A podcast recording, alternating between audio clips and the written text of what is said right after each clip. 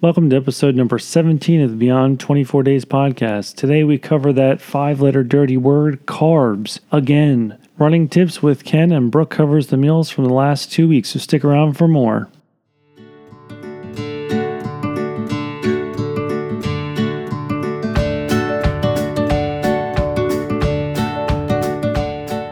Welcome to the Beyond 24 Days podcast with your hosts, Brooke and Ken. Beyond 24 Days is focused on healthier living by promoting whole and natural foods while supporting your local, responsible producers. You can follow us on social media at Beyond 24 Days, where we share our food ideas and recipes. And now, your hosts, Brooke and Ken. Welcome back, everybody, and we are back. Yeah, with episode number 17. Seems like every time we record a podcast, we start off by apologizing for not recording a podcast the previous week. I'd like to say sorry, but not sorry because we took a re energizing weekend vacation like we do every year for ourselves. Yeah, so sorry, not sorry. Uh, last week we were gone, but we were just uh, recharging our batteries, so to speak.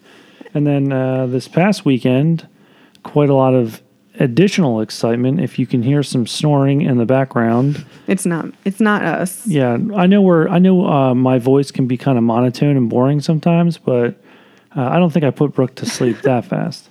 We actually um, got a pug puppy. So if you follow my running Instagram, you'll see I posted a picture of our little pooch. But uh, she is just a bit of a handful. But now that it's winding down and the day's coming to a close, uh, she's ready for bed. So she's snoring. She's passed out on my lap snoring and most likely being recorded into this podcast. So we apologize. Yeah, so for all the pug fans out there, she is a pug, and her little scrunchy nose makes her snore all the time. So we enjoy her very much. The kids love her. It's uh, an added, I guess it's, uh, what is that called? Not controlled chaos, but I don't know. It's Sort welcomed of. chaos, I guess you could say. So everybody welcome Tilly. She's making her Beyond 24 Days Yes. uh, debut.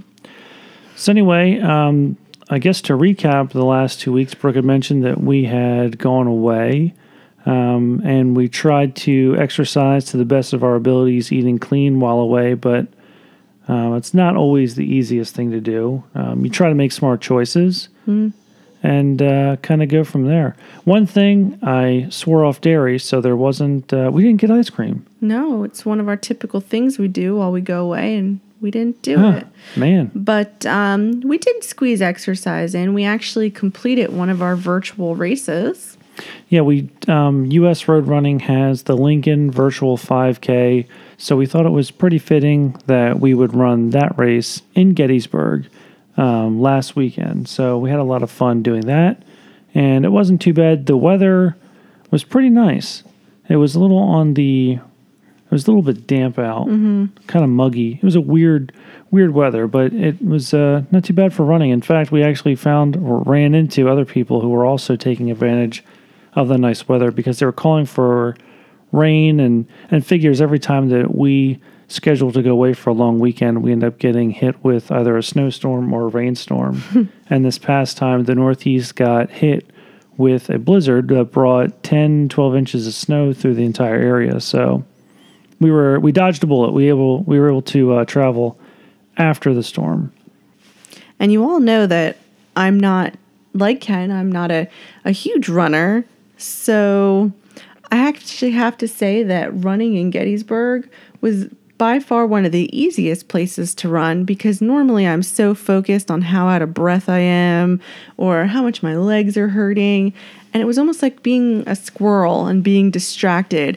I'd be like, oh, oh gosh, I'm out of breath. Oh, look, a monument. Oh, and then I'd read the monument and forget that I was feeling like poop. We'd pass the monument. I'd be out of breath again for another couple feet and be like, oh, another monument. Yeah, well, I guess it doesn't help too that we decided to run after breakfast, and the place that we stay serves like a home cooked. It's a pretty hearty breakfast. It's a bed and breakfast, and the uh, meals are pretty pretty on the heavier side. So running afterwards on a full stomach wasn't the most enjoyable thing in the world, but the scenery definitely does help. And also, shout out to Mojo Socks. Um, Brooke has a pair, loves them. Uh, they are compression socks when she runs. Um, you said that you don't really have much in the way of leg cramps. Um, I recently shared some pictures on Instagram with us running with our Mojo socks, and Mojo Socks gave us a shout out and sent me a free pair of their compression socks. I absolutely love the socks, love the customer service. It was really cool to sort of get that shout out.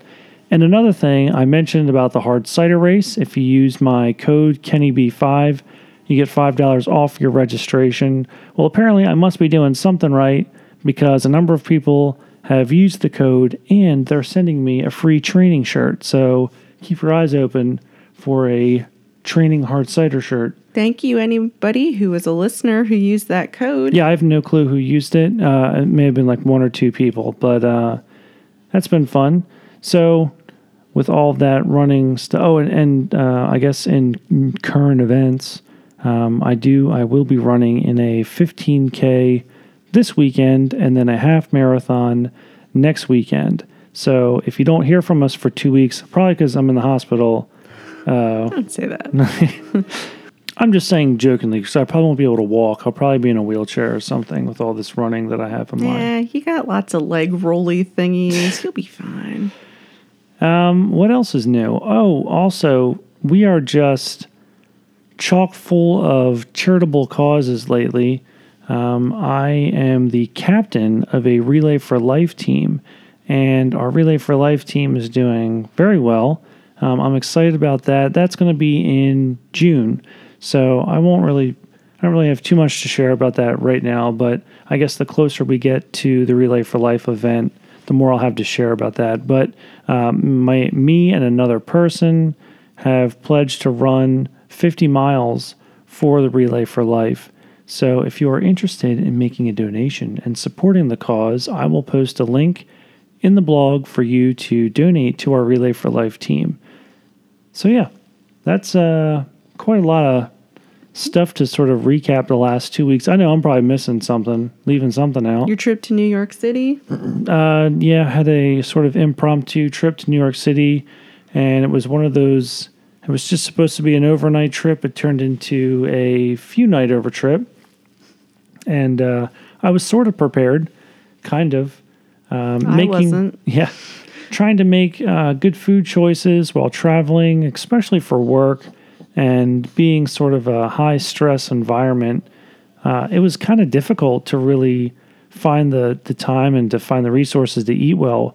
Thankfully, uh, there was a Whole Foods nearby where we sort of set up shop, and I was able to take advantage of the Whole Foods salad bar that they have, which has huge array of food. It's pretty good. I was quite envious of the picture you sent me. It looked It was, delicious. It was all. It was 100% vegan lunch that I had, and I I really enjoyed it. It was two pounds.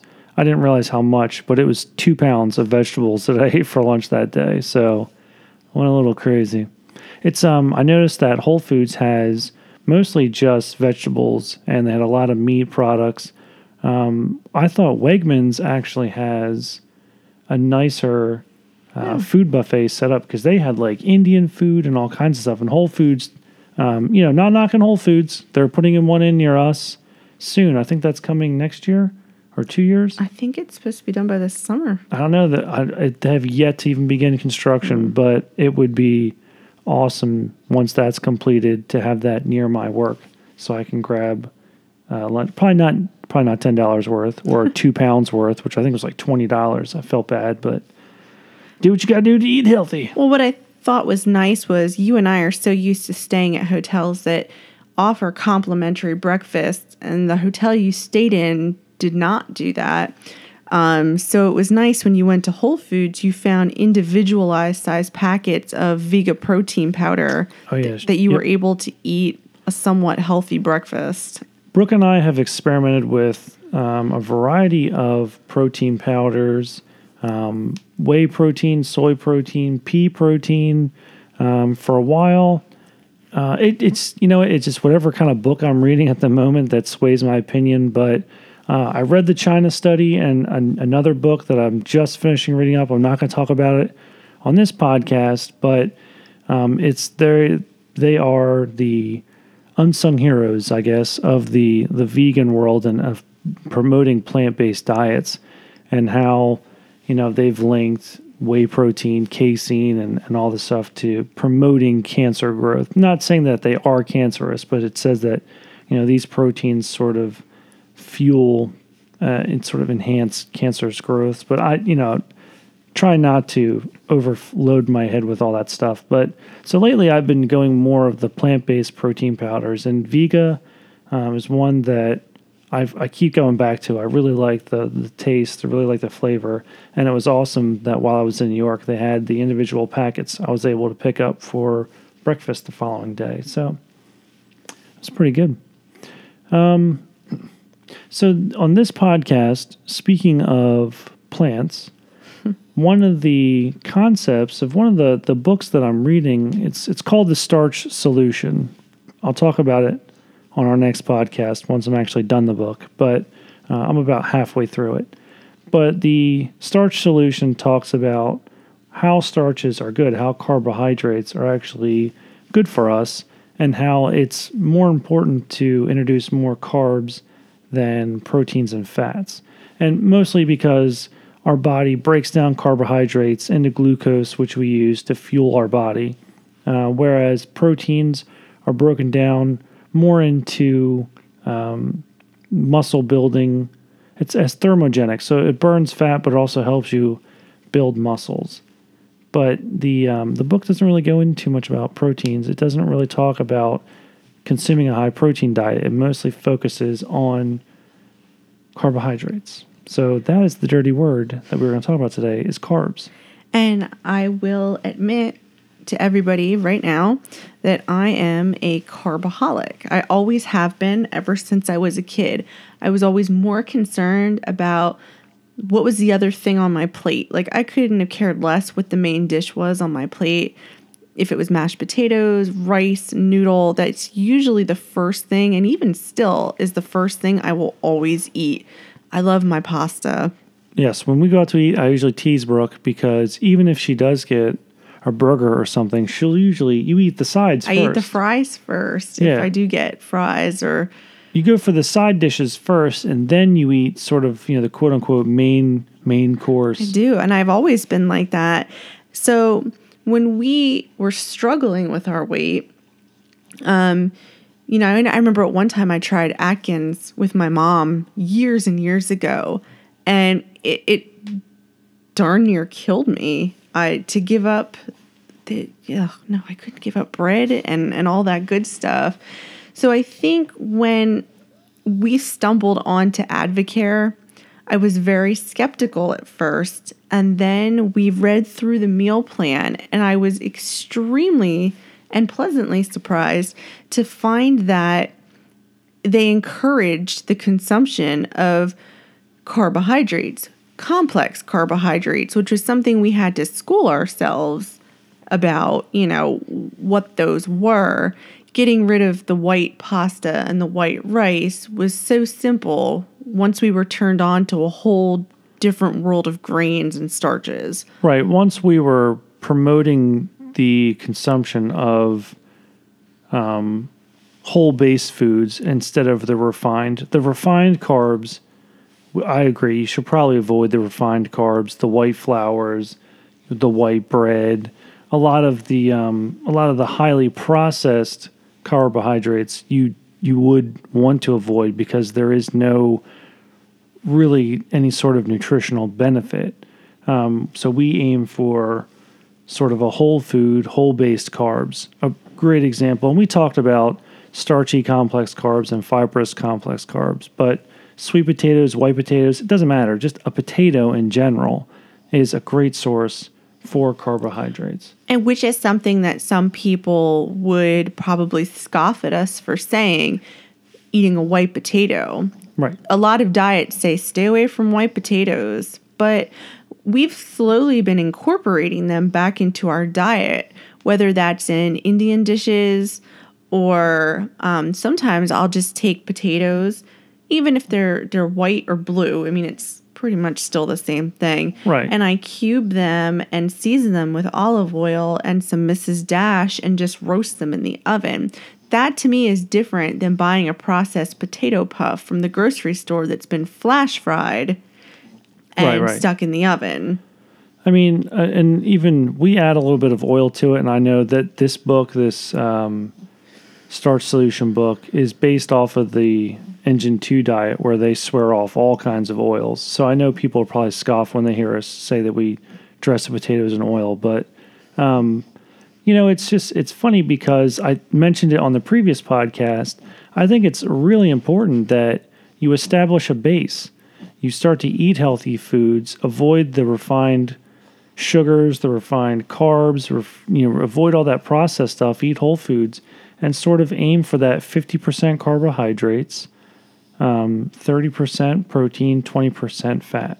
And it's funny because we, um, I don't know if it's like a guilty pleasure. I don't even know what to say, really how you would classify it, but we get hung up on watching the show My 600 Pound Life. And I find it really interesting that when these extremely overweight people meet this doctor, he limits them to a 1200 calorie high protein diet. And it's it's fascinating because they seem to lose the weight. Um, but I find when we consume a lot of protein, I tried it.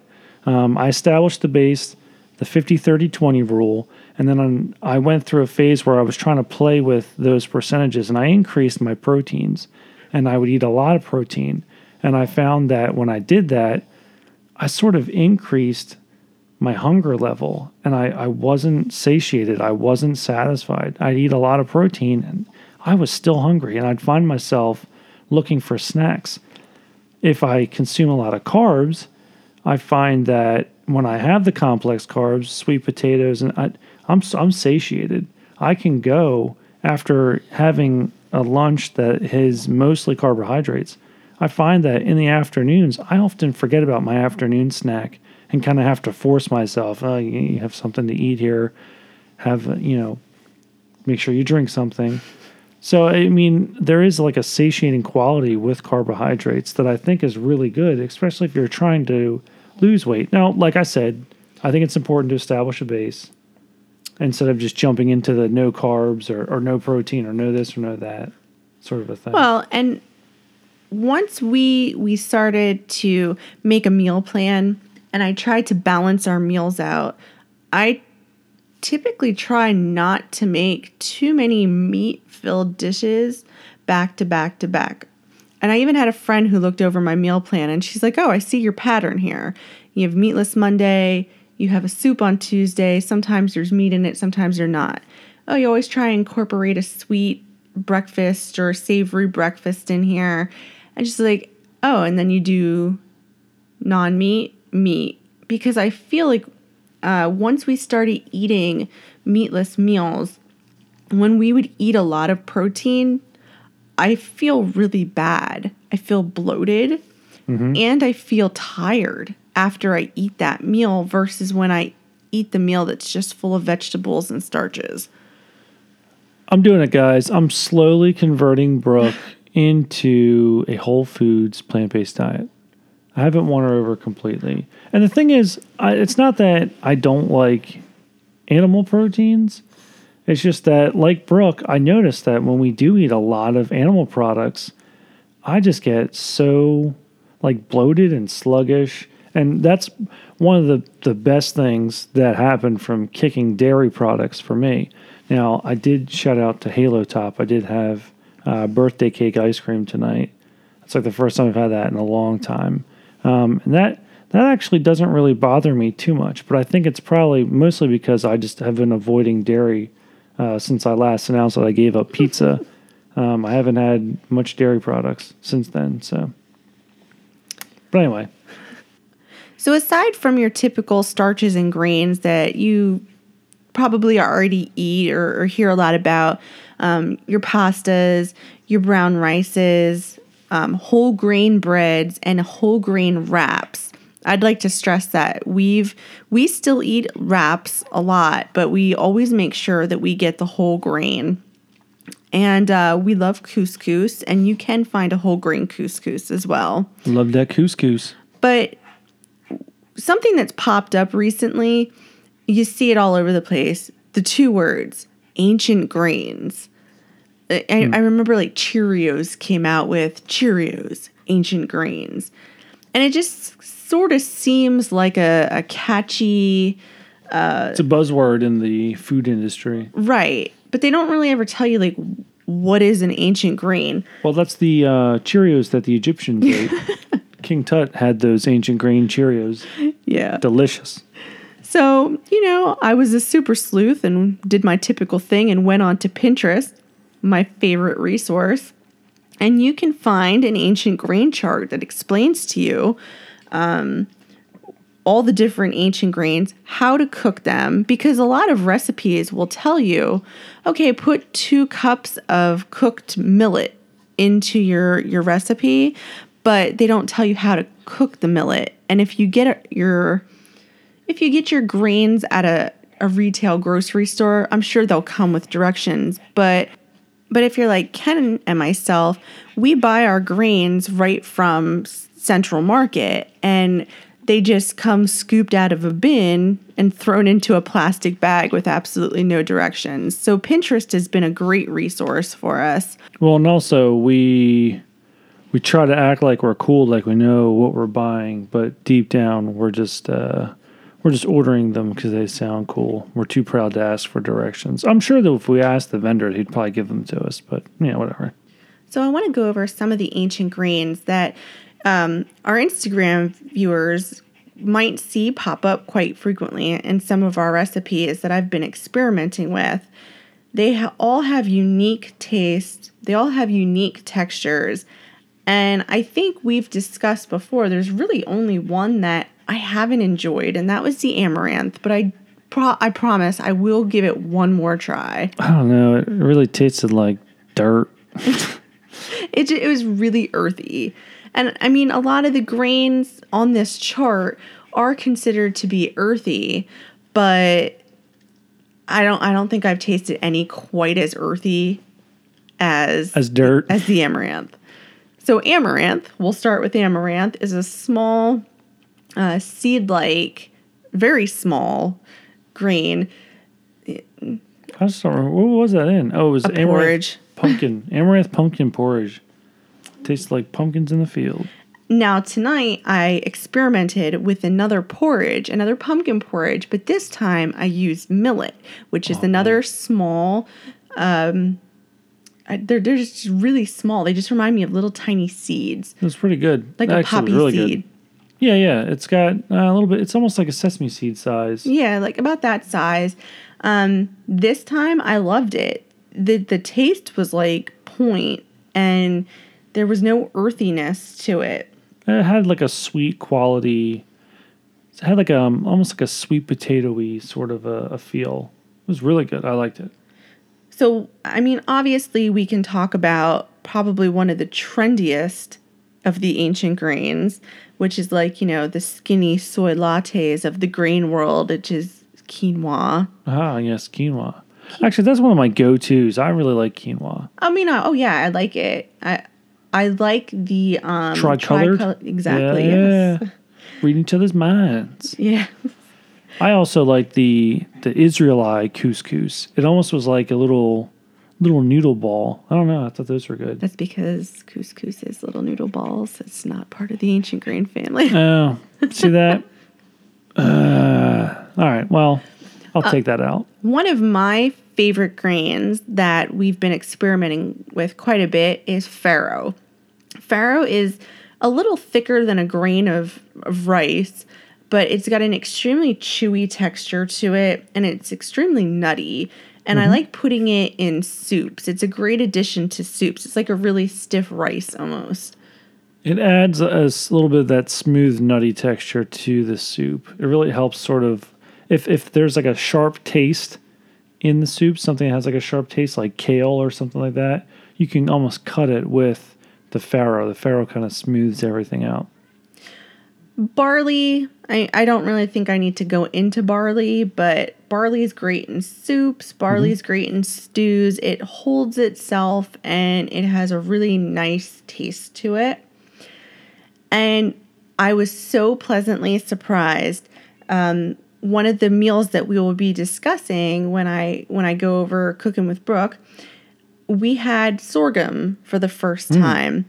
Sorghum is sweet and nutty.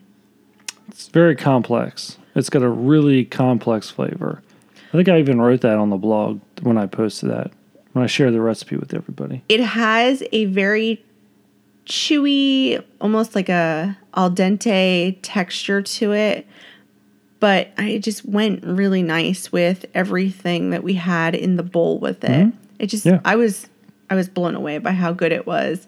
I even remember texting Ken after I took the picture of the bowl and saying, "Man, this looks really bland." But then I stirred the bowl up and started eating, and the flavors of the bowl kind of just all went together. Wow. Chia seeds was on the list, but I personally don't eat chia uh, plain. I can't stand the texture of them in the water. Yeah, yeah, yeah. I've used chia to bake. I've used chia to bind together things like tuna cakes, and uh, I think we put maybe a small amount into smoothies before, but I can't do chia water. it, the, the, oh man. You've done chia kombucha Oh, before, Yuck. and that didn't go so well. I just couldn't do it. All right, so those are the grains that we have had. How about some of the grains that we haven't had? There's what are not- We, what are we itching to try? Well, there's not too many more on the list, but I definitely have worked some new recipes into my meal plan. So in the future, look for some recipes that will contain freekeh, kamut, and teff. Freaka. I just like that name. What kind of grains is this? Freaka. Freaka delicious. I'm gonna have a whole I'm gonna have a whole section on funny funny grain sounds. Freaka. Freaka delicious. What are you making with that? Soup. Freaka delicious soup. That's what it's all about. Anyway, um, I'm gonna get off my soapbox about ancient grains and, and carbs and starches. I just want to kind of wrap this up by saying don't be afraid of them. No. Eat lots of them. Well, I've been pleasantly surprised. Except for amaranth, if you can. We're gonna give it a second try. Oh man, it's like eating dirt, but I'll give it a try again. Eating dirt's good for you. That's where all the calcium is, you know? Oh, and you know what? While we're while we're on this subject, uh, let's not forget about our legumes Oh yeah, the legumes and beans. Uh, we try and work those into our diet quite a bit. Uh, butter beans, kidney beans, black beans are some good ones, and we love lentils. Oh yeah. We love our lentils. That's perhaps one of my favorite go-tos. Uh, like a meat substitute when we do the lentil Mm-hmm. taco. Even lentil in a soup is pretty good too. I like them all. So I'm gonna say this is probably a good time for a break since we've just been going for quite some time now. Yammering on about grains. Greens. Freak of grains. Freak of delicious food. Oh my god. when we uh when we come back i'd like to share with you some pre-race tips uh, when you're about to run in a race. Maybe it's your first race some tips about beforehand and also we will cover what's cooking in the kitchen with brooke from our meals from the last Two, Two, three weeks? Ah, even though we said we weren't going to go a two week stretch, i we know. did it again. did it again. So uh, stay tuned and stick around for more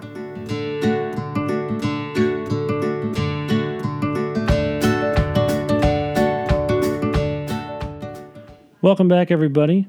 As well, if you're a listener to our podcast, you know that Brooke and I are frequent racers. Um, Brooke may not classify herself as a frequent racer, but we've been to plenty of races that we kind of know the drill. So um, everybody has their like pre-race ritual. The day of the race, usually we get up pretty early and we try to have a breakfast. I would recommend not skipping a meal. You're going to need some fuel in your body to help you through the race. Um, I, I know everyone uses the term to carb load, but I think uh, a hearty breakfast, we usually do like a banana, an oatmeal, something that's going to satiate hunger, but also give us that energy that we need. So play around with that. Hopefully, during your training, you've tried a few things to see what works, what doesn't work. Um, I would strongly suggest never eating a salad before a race. That uh, that is not a good combination. But one of the things, aside from the running aspect and the food aspect, um, something that I posted on my own personal blog was before the race, always make sure you get there early. We're going to be in the Hot Chocolate 15K coming up, and there are around 6,500 people that are going to be in that race. And that's a lot of people.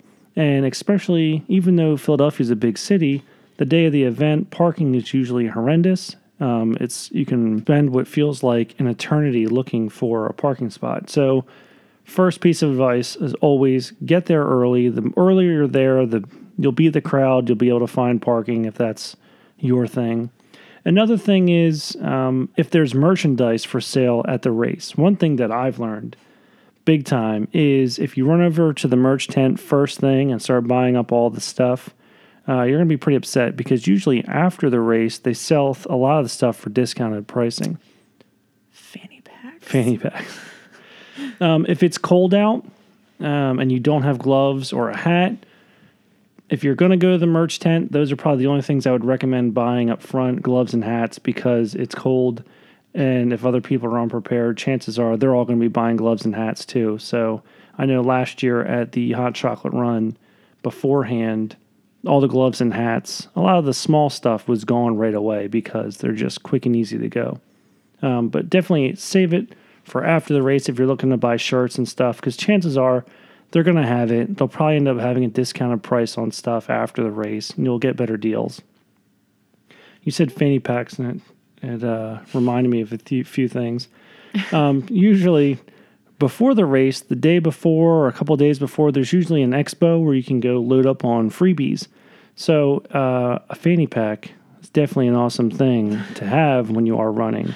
Um, I have a runner's belt that has two water bottles that hold nine ounces each and I love um, to use Nuun. It's like a electrolyte replacement uh, tablet. Kind of looks like a little like Alka Seltzer tablet.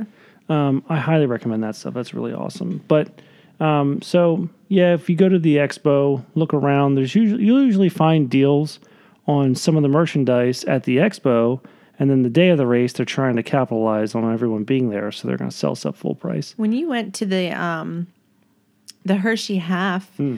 you got that big giant box of granola. There's sometimes sometimes vendors set up there, Oh, yeah, right? yeah. Um, I don't know if it's everywhere, but if they ship, you know, worldwide. But Supernola, Supernola had a, a stand set up at the Hershey Half Marathon Expo, and they were selling stuff at a, at a discounted price. It was like a big bulk box, and you got all like a variety pack, and everything was discounted, and it was really good stuff.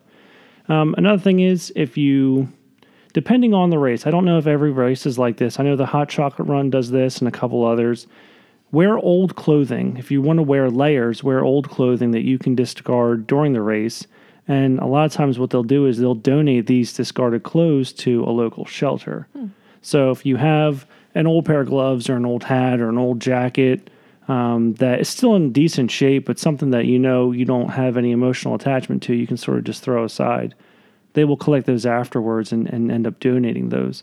I don't know. Last year at the Hot Chocolate Run, it rained and I'm hoping it doesn't do the same again this year. But all those wet clothes, I can't, can't imagine that they were donating wet clothes to a shelter. It seems kind of mean. So hopefully they wash everything beforehand. Well, and to snowball off that, talking about preparedness, if you know you're going to a race and you know what the weather is going to be like, don't be proud and not take something to protect yourself. You know, I'm I was a little like put off by having to run in a poncho when we did the ugly oh, sweater yeah. run Yep. because it was like rain, sleet. But I'm so glad we had those ponchos at the end. There was other people who were soaking wet in the middle of December Yep. and we were pretty much I mean besides our feet, we were pretty much dry. Yeah, so don't don't be too proud. Don't be foolish. Wear clothes, wear layers. Try to maintain your heat, your body heat. Uh, don't do anything too crazy, especially if you're going to do races in a lot colder weather. In the summertime, I mean, take your chances. One thing everyone loves wearing the event t shirts. Um, I don't really have this issue, but a lot of people chafe easily. So a lot of times you'll see the day of the race, people will have the race shirt on and they're happy to wear it. And, uh, you know, they'll complain afterwards that they've experienced chafing because um, they're trying something new. So that's another bit of advice before the race. Don't try anything new. Don't try a new pair of shoes out on the day of a race. Don't try any new clothing out um, unless it's something that, um, like I wear these Adidas running shorts. So I know that if I went out and bought a new pair that day, I probably wouldn't have any issues if I wore them for the first time during a race. But try not to do anything too drastic. I know some people think if they get a new pair of running shoes, they're going to wear them to the race for the first time. You can end up injuring yourself. So always try and true methods for all your equipment. Make sure your shoes are comfortable, you've run in them before. Make sure your shoes are broken in so they don't hurt your feet. Your clothing, make sure it's clothes that you've worn before. Um, you know, that sort of a thing. It's it's all it sounds like really elementary stuff that I'm sharing right now, but it was stuff that you just I didn't think about. Um, another thing is speaking clothing, always try to take along a, an extra pair of clothes. Um, the hot chocolate run and the ugly sweater run, two examples. Ugly sweater run is in December. There's no telling what it's going to do. Rain, sleet, snow, you don't know.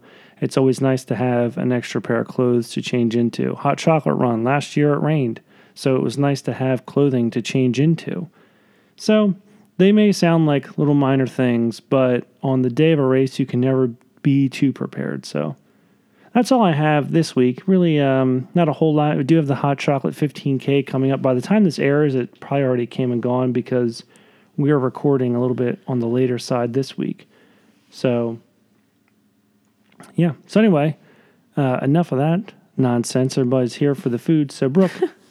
What is cooking? What has cooked? What is cooked? Well, you would think in the last two weeks we would have a ton of food to talk about, but with us being away on vacation and, um, oh, we ate out a lot. Well, unfortunately. Well, I just didn't. Yeah, I didn't get as many meals cooked, and so a little bit of life happened this week. But we did have some really good meals. Uh, we did a crispy Chinese chicken. Well, that was good. It was a really interesting. It was just bite-sized pieces of chicken that were coated in an arrowroot starch, um, just lightly pan fried with some olive oil, and it went with a stir fry of green peppers. And I served it with um, rice. You mentioned arrowroot, which is a good substitute for cornstarch. cornstarch. Yeah, um, I've used it to thicken sauces. It's been coming up in a lot of the recipes that I've been making lately. Yeah, so I don't know if you're like us and you watch documentaries about corn and all that fun stuff and all the nasty things that come from corn, but if you're trying to reduce your corn intake, a good substitute for cornstarch is arrowroot. Uh, moving on, we had a really delicious meal. Um, it was a coconut crusted cod, and that came with a mango cayenne dipping sauce. The piece of cod started out by being washed in the mango sauce, rolled in coconut, and baked in the oven. So it had a little bit of spice to it, a little bit of crunch to it because of the crispy coconut on the outside and that had like a panko breadcrumb on it as well. The, the, it was definitely um the mango. I don't really taste too much of the mango. It wasn't really overpowering, which was nice. It just kind of gave the dish a little bit of heat yeah. afterwards. Yeah. And just to look a little fancy and me dreaming of my favorite fall vegetables, I had found some purple cauliflower and I served that with five grain medley.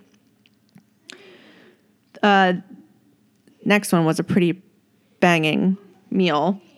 I did a vegan chickpea tiki masala, and the spices on that were just right.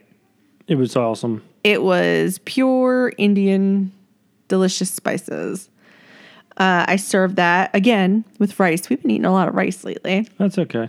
And I took some plain cauliflower and some carrot chips and I marinated them in uh, smoked paprika and turmeric and a little bit of pepper. Reminded me of like tandoori vegetables. Yeah, it was Pretty good. delicious. And I just so happened to find some naan at the grocery store that day. It was just like a coincidence. They knew. Giant food stores knew what was going on in our house. It was it was delicious. It was just like a classic Indian meal. I'm going to say one of my favorite meals was our soup that we had for Soup Tuesday. Oh, yeah. I did a sweet potato tortilla soup. It had lots of vegetables in it. There was corn and onions, um, a lot of cilantro. There was raw red onion on top, as well as the regular onion that was cooked into the soup. And of course, there was small chunks of sweet potato. And I served that with some diced avocado on top. It was really good. Can't go wrong with the avocados. Oh, I think what made that dish is the ancho chili powder that was in it. I love anything that uses ancho chili powder. Good stuff. Uh, the next meal was actually a favorite of our daughters because she's a fan of banana peppers. So when I saw this recipe, I actually wanted to make it for her because I knew she would like it. It was a banana pepper and tomato baked chicken. So it was some chicken breast just lined up in a pan, and you made a mixture of all sorts of Italian herbs and seasonings, uh, tomatoes, and I think there was Worcestershire sauce in it. Mix that all together, dump that on top of the chicken, top the whole thing with half a jar of banana peppers, and bake it in the oven. We had a whole grain rotini, and I put a little bit of ghee on there to give it the buttery taste, but not have the dairy. And I made a cabbage, carrot, and snow pea stir fry to go with that. It was absolutely delicious. I was more excited about the snow pea stir fry. Yeah, it was really good. Because you know what? I actually mixed some hot sauce in with the vegetables when I roasted them. And it gave it just a little bit of extra kick. I like to pizzazz. I like to try and find different seasonings or add a little hot sauce to the vegetables to give them taste. Uh, my kids seem to really love Creole seasoning. So, like tonight, we had asparagus with our meal, and our son actually ate 90% of his asparagus, which is a feat for him. This uh, next meal was one of my favorites. You just liked how spicy. It was a little it was a little high on my spice meter. We did a kung pao chicken meatball, and again, I did that with rice and we had the Creole seasoned uh, asparagus to go with that. But it was a nice oven baked chicken meatball, kind of simple ingredients, onions and chicken and some spices mixed together. There was sriracha that went in the meatball mix mm, So good. and then you bake them in the oven. When they come out, you toss them in the kung pao sauce, which was yeah, like I said, a little spicy for me because it was sriracha and sambal and soy sauce and a little bit of honey mixed together. It was pretty good. Topped it with some green onions. It, it was good. It was just you know Would I lie? a little sinus clearing for me. It was freaking delicious. there it is again. I keep using it. So we're gonna move on to our bowl meal, which I think was it was up there with the tortilla soup for me as one of a you know my favorite meals. And I talked about this when we were discussing the grains. I did a sorghum Buddha bowl. So the base of the bowl was the cooked sorghum. I didn't add anything to it. It was just plain. Then the best part of the bowl was the roasted curried chickpeas. Mm. Nice crispy hard chickpeas.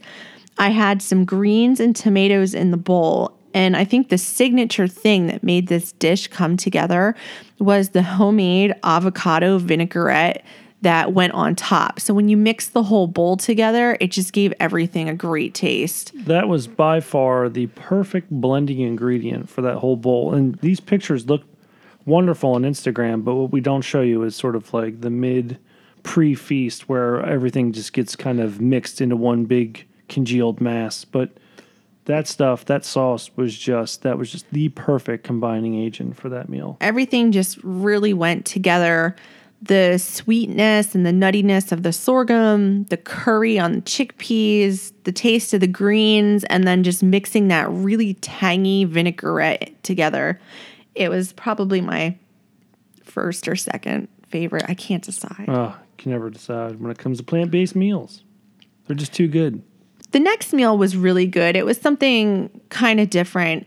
It was a grass fed beef noodle stir fry. So I started with a Japanese udon noodle, and you can just, that sounds really fancy, but they normally have them in the produce section of your local grocery store.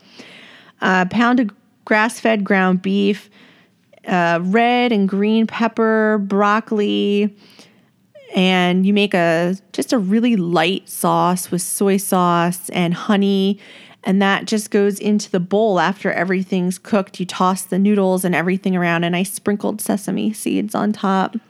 The grass fed beef uh, producer is pretty local to this area that we live in. We have a farmer's market that's located right in the heart of our city, and I absolutely adore this grass fed operation. They have all kinds of beef, poultry. Um, it's really good stuff. And I think we talked about it before, but the grass fed beef, I feel like it has like a, a nuttier, it's got like a really rich flavor to it. And it's something that I Even just, when you just you- can't compare it to commercial stuff. well even when you cook it you can smell a difference between the commercial beef and the grass-fed beef Right. I just I like it. I I kind of cringe when I know we're not going to be able to get to market to get the grass-fed beef and I have to go to the grocery store and buy. Yeah. Well, that's just another. I'm I'm trying trying to push Brooke to do more and more plant based meals. We're but, getting there. um, you know, and it's it's not so much an ethical thing. I think it's more of a health a health thing for us. Um, you know, I I commend anyone who's vegan that really can uh, stick to a hundred percent vegan lifestyle and diet. That takes a lot of work, and uh, I really uh, it's very admirable. But um, it's just one of those things that I don't know if uh, I'm sure we could do if we tried, but um, you know, st- we still do like the the taste and the flavor of some of the the meats that we do eat. Sorry, I don't know why I'm going off on that. It's all right.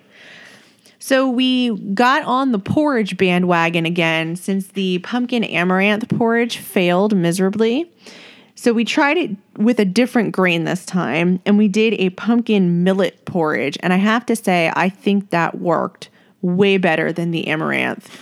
it tasted like it was closer to pumpkin pie and not so much pumpkin still in the field.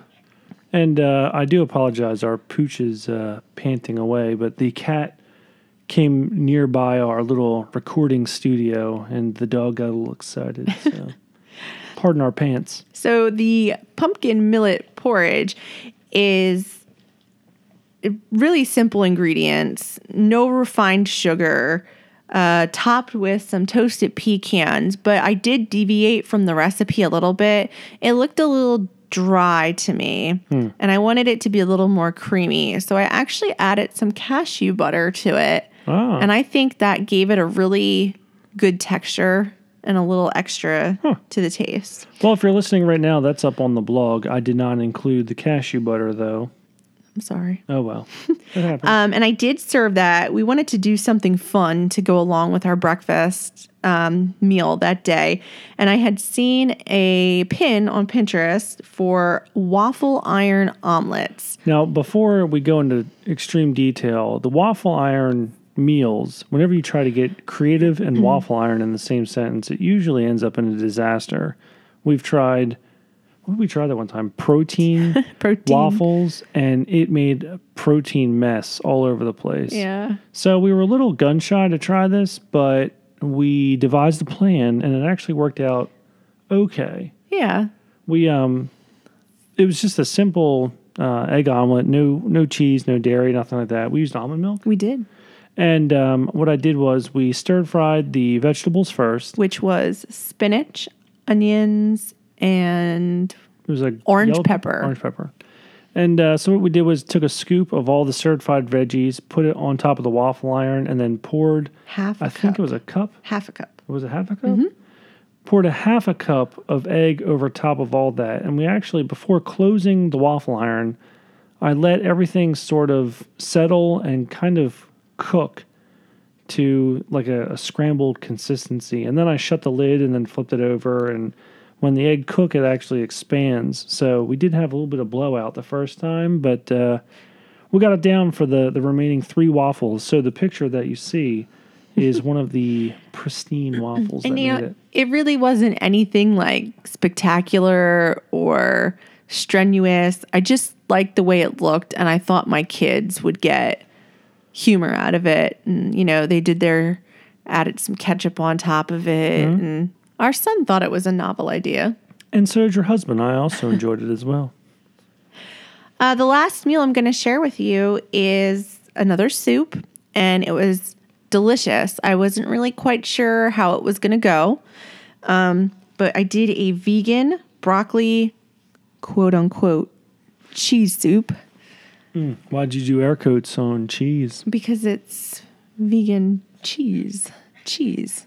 Oh, um, You start out with a base of broth, butternut squash, onions, and some Yukon Gold potatoes, and you boil those until they get soft. And that's pretty much the most you're gonna do on the stove. Everything gets transferred into a blender, a high powered blender, and you're gonna mix that with nutritional yeast, pumpkin seeds, hmm. and a bunch of spices like powdered mustard, turmeric, pepper. Blend it up until everything is smooth in texture. It goes back in the pot. You add some chopped broccoli florets and simmer that until the broccoli is tender. Uh, it was a little too thick for my liking, so I took some almond milk. It was a suggestion in the recipe. I took some almond milk and I thinned it down a little bit. It, it was really good. I said, hmm, because I haven't tried it yet. Yes. It's my leftovers for lunch. I'm excited to give it a shot. Our daughter liked it a lot, which doesn't surprise me. She likes everything. She likes Yeah. everything. If our son likes it, then that's something to something more noteworthy. So those were the meals we had. The meals you can look forward to uh, seeing in the blog within the next week or so. oh, tell us what's coming up. We're going to do a sweet breakfast. We're going to have a chocolate banana oat pancake. Ooh, ooh, that sounds good. I'm looking forward to them. We're going to have vegetable fritters, a tomato and kale quinoa soup that gets cooked in a slow cooker. Mm, that sounds good. We haven't had shrimp for a while, so I'm going to do a chili garlic shrimp. Hmm. I can't. I don't even know the last time we had shrimp. It's been a while. Yeah. Uh, peanut butter chicken, which is also a crock pot meal made with some Peanut butter. crazy Richard's chunky peanut butter, Ooh. our one of our favorite brands. An orange cardamom salmon, which is actually going to be Ken's pre half marathon uh, fuel meal for before he does his next half marathon. Oh boy. a coconut brown rice breakfast bowl, a vegan gumbo, and some quinoa taco meat. Huh. So it sounds like I will have sort of a plant-based recovery meals after my half marathon. Yeah, we actually have more plant based meals than meat meals in the next week and a half. Well, um, stay tuned. See if uh, will we survive on plant-based meals. I don't know. Um, so I think what we want to try to do on. I'm sorry to cut you off. Was that everything? That's everything. Oh. So Cut, cut away. uh, I think what we were going to try to do on the next podcast was sort of maybe we're glutton for punishment, but we were thinking of broadcasting live from our kitchen on what on, what on Facebook. Well, Yeah, I guess we would have to broadcast it live, and also we'll have our microphones going, so we'll be recording for your listening pleasure later on. But I think what we're going to try to do is record in the kitchen. Um, I guess it'll be after the hot chocolate run, so I'll have an update for everybody, and it may be post half marathon, so I may even have two race updates to give everybody. So um, yeah, stick around. Hopefully, we will be airing that. Well, I guess if it's live on Facebook, uh, whatever night we do that. Well, we forgot to mention that the reason we're going to go live from our kitchen is one, I'd like to show you my kitchen and just show you that everything that we cook and everything that we do is made in a very modest kitchen. I, I mean, we have a microwave in our house, but I don't even use the microwave. It's a storage uh, facility for our treats. you know, just a simple oven, a few gadgets, maybe show you some of my favorite gadgets that we use to make some of our meals and some of our favorite products that we use around the house. This might be pretty intense. Do you think we can do that live or should we record it and edit it? Oh, well, we'll figure it out. Well, anyway, uh, hopefully you will all join us then. The panting dog means that it's probably time to go outside for a little potty break. So thanks for joining us this week. We look forward to perhaps seeing you live next week. So stick around and stay tuned for then. Thanks. Yeah, have a freak a great night. Yeah, freak a great night with freak a great food. I'm gonna keep riding that one till till the end of the show. All right. All right. Well, signing off. We'll see you guys later. Thanks, everybody. Bye. Bye.